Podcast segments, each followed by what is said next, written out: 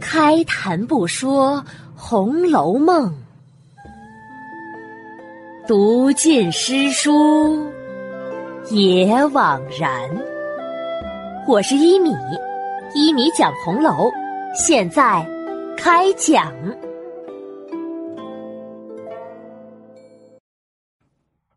第三百八十六集，薛蟠带回来礼物。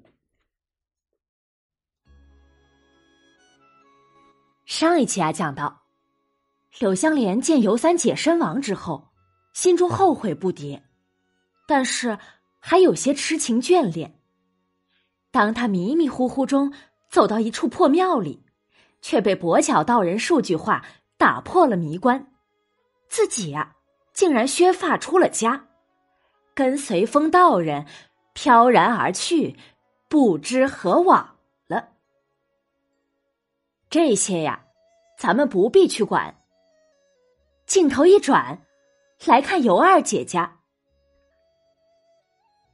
尤三姐的自杀，让全家陷入悲伤之中。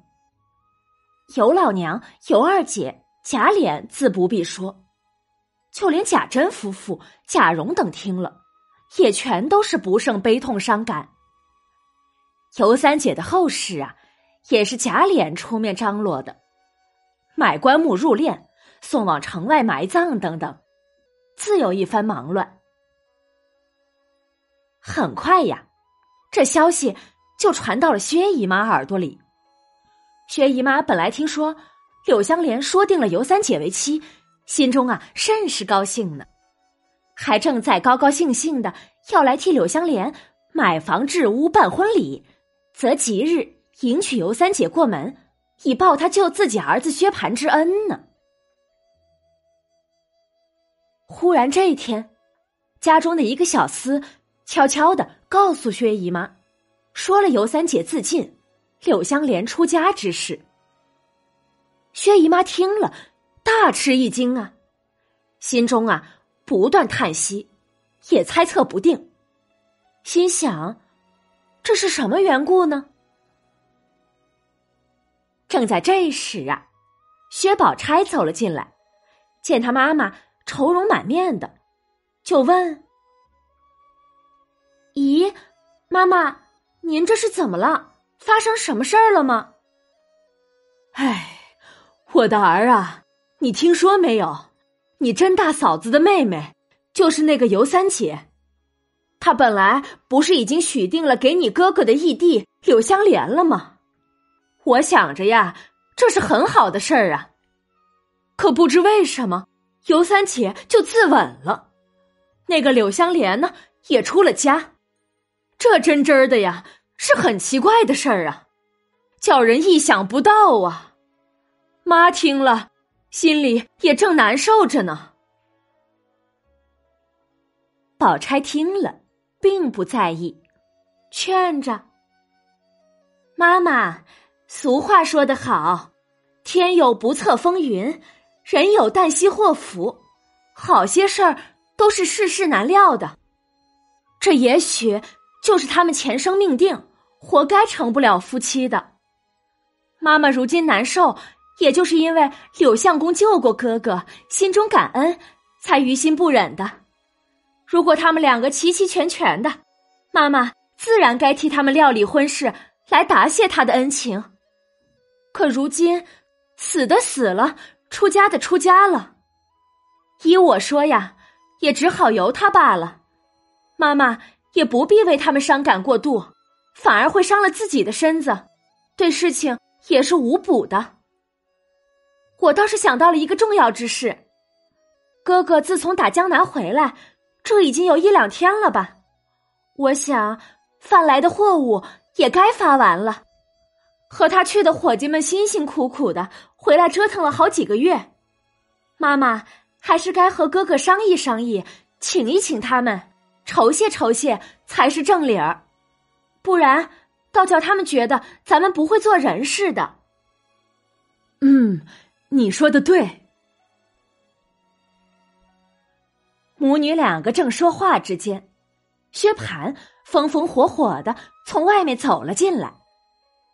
薛宝钗呀，忙站了起来，见自己哥哥的眼中尚有泪痕未干呢。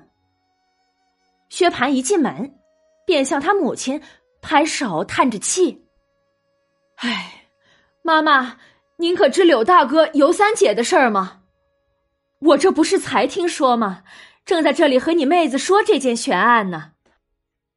就是就是，您就说这事儿怎么这么奇怪呀？是啊，让我想不到的是，柳相公那样一个年轻聪明的人。”怎么就会一时糊涂，跟个什么道士去了呢？我想啊，可能是他前世有着修道的缘分，也是个有根基的人，所以才会如此容易的就听进去那些度化他的话了。唉，你们交往了一场，他又无父母兄弟的，只身一人在此，你也该各处找一找才是。我想他跟着的那跛足道士。是个疯疯癫癫之人，又能往哪里去呢？定不会远行的。不过就应该在这方圆左右的寺里庙里躲藏着罢了。是啊，我何尝不是这样想的呢？所以我一听见这个信儿，就连忙带了小厮们在各处寻找。可如今连一个影儿也没有找到，又到处问人。人人都说不曾看见，唉，人怎么会就这样消失了呢？薛蟠说着，眼眶又红了上来。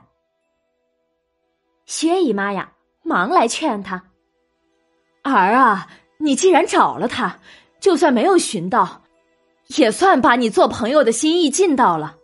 谁知他这一出家，就不是好事儿呢。”也许那就是他想要的生活吧，所以呀，你也不必太难过了。另外，你也该想想自己的事儿了。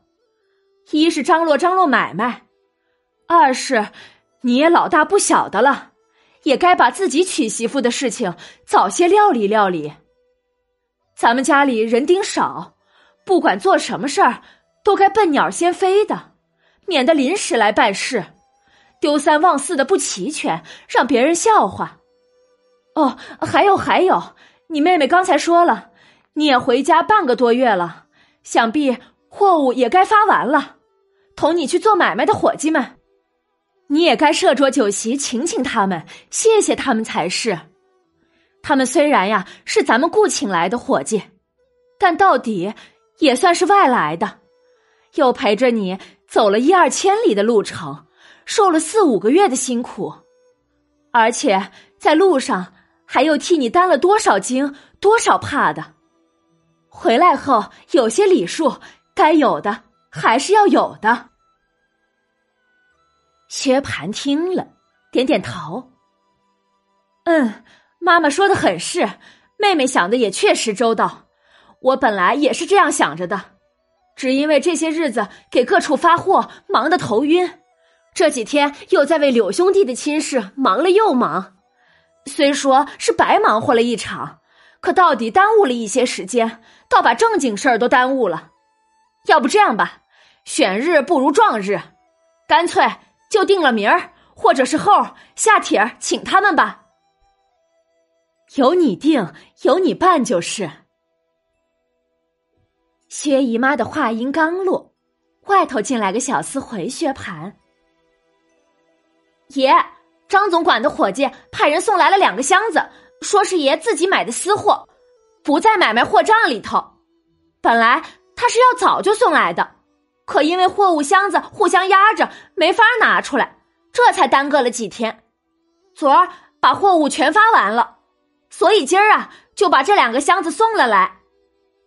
哦，那拿进来。薛蟠吩咐一声。只见又有两个小厮搬进了两个夹板夹的大棕箱。薛蟠一见这箱子，就拍了拍自己的脑门儿：“哎呦呦，我怎么就糊涂到这步田地了？这箱子里全是我特意给妈妈和妹妹带来的东西，竟然给忘了。当时没拿到家里来，反而现在让伙计主动送了来。宝钗的嘴一撇，哼，亏你现在才说，还说是特意带来的。特意的东西竟然这样放了一二十天才送来，如果不是特意带来的呢？那想必定是要放到年底才会送进来吧？哥哥呀，你也太粗心大意了。妹妹批评的对，我想可能是在路上被贼把我的魂儿给吓掉了，这时还没归窍的吧？薛蟠说着，大家都笑了。薛蟠吩咐回话的小厮：“你出去说，东西我收下了，叫他们回去吧。”好的，小厮答应着去了。薛姨妈指指箱子问：“这里面是什么好东西呀？这样严实的捆着绑着，快打开，打开！”薛蟠见妈妈问，忙命人挑了绳子，去了甲板。开了锁，两个箱子里面，薛蟠带来的都是些什么东西呢？欲知详情啊，请下一集继续收听一米播讲的《红楼梦》吧。从本集的内容，我们就可以看到薛蟠、薛宝钗兄妹两个人的为人不同了。在对待尤三姐自杀、柳香莲出家的这件事儿上，薛宝钗是事不关己，高高挂起，略微显出一些冷漠来。这是宝钗一贯的做法。在一百七十二集金钏之死和第三百五十八集的任世无情也动人中，我们详细分析过宝钗，这里啊不再多说了。不记得的朋友。可以往前找找听听，而薛蟠呢，在本集呀，却让我们对他有了一些认知上的改变。这个抢人、打人、寻花问柳的呆霸王，品行自然是不好的，可他却对柳香莲有着感恩，有着真实的兄弟感情。他挂着泪进来，显然是哭了很久。他又带人寻找柳香莲。寻了好多天，这些呀，都让我们对这个纨绔子弟有了些许的好感。他还不远万里的给自己的妈妈和妹妹带来了两箱礼物，包裹的还如此的严实。在这件事上，谁能说薛蟠马大哈没正形呢？他呀，还是很孝顺自己的母亲和疼爱自己妹妹的。从这点。我们也能看到，曹公写人物并不是脸谱化的，几乎每个人都是立体的，是有血有肉的。坏人也有可爱之处啊。另外，对上一集有人问到一个问题，就是尤三姐自刎而死的时候，那句诗是什么意思？我们来看看这两句诗。揉碎桃花红满地，玉山倾倒在南府。我认为这首诗有着两层意思。第一层就是直接的意思，说尤三姐像被揉碎的桃花一般流血满地，如白玉的一座山峰倒地，再也扶不起来了。第二层意思。就是寓意了，桃花代表着爱情，桃花碎，寓意着尤三姐的爱情破碎了；而玉山岛，则是有典故的。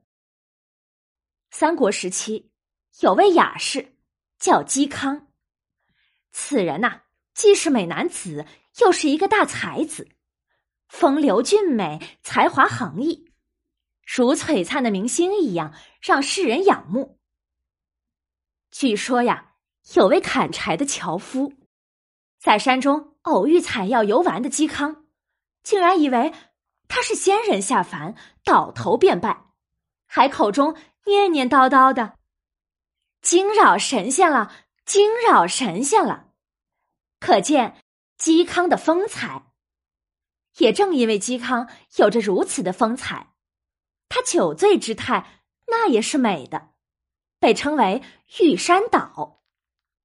但此人呐很有风骨。司马氏篡曹掌权之后，嵇康就隐居不出，拒绝来做司马家的官。曹公用这个典故，把尤三姐这个女子比作了男子嵇康，意思是说。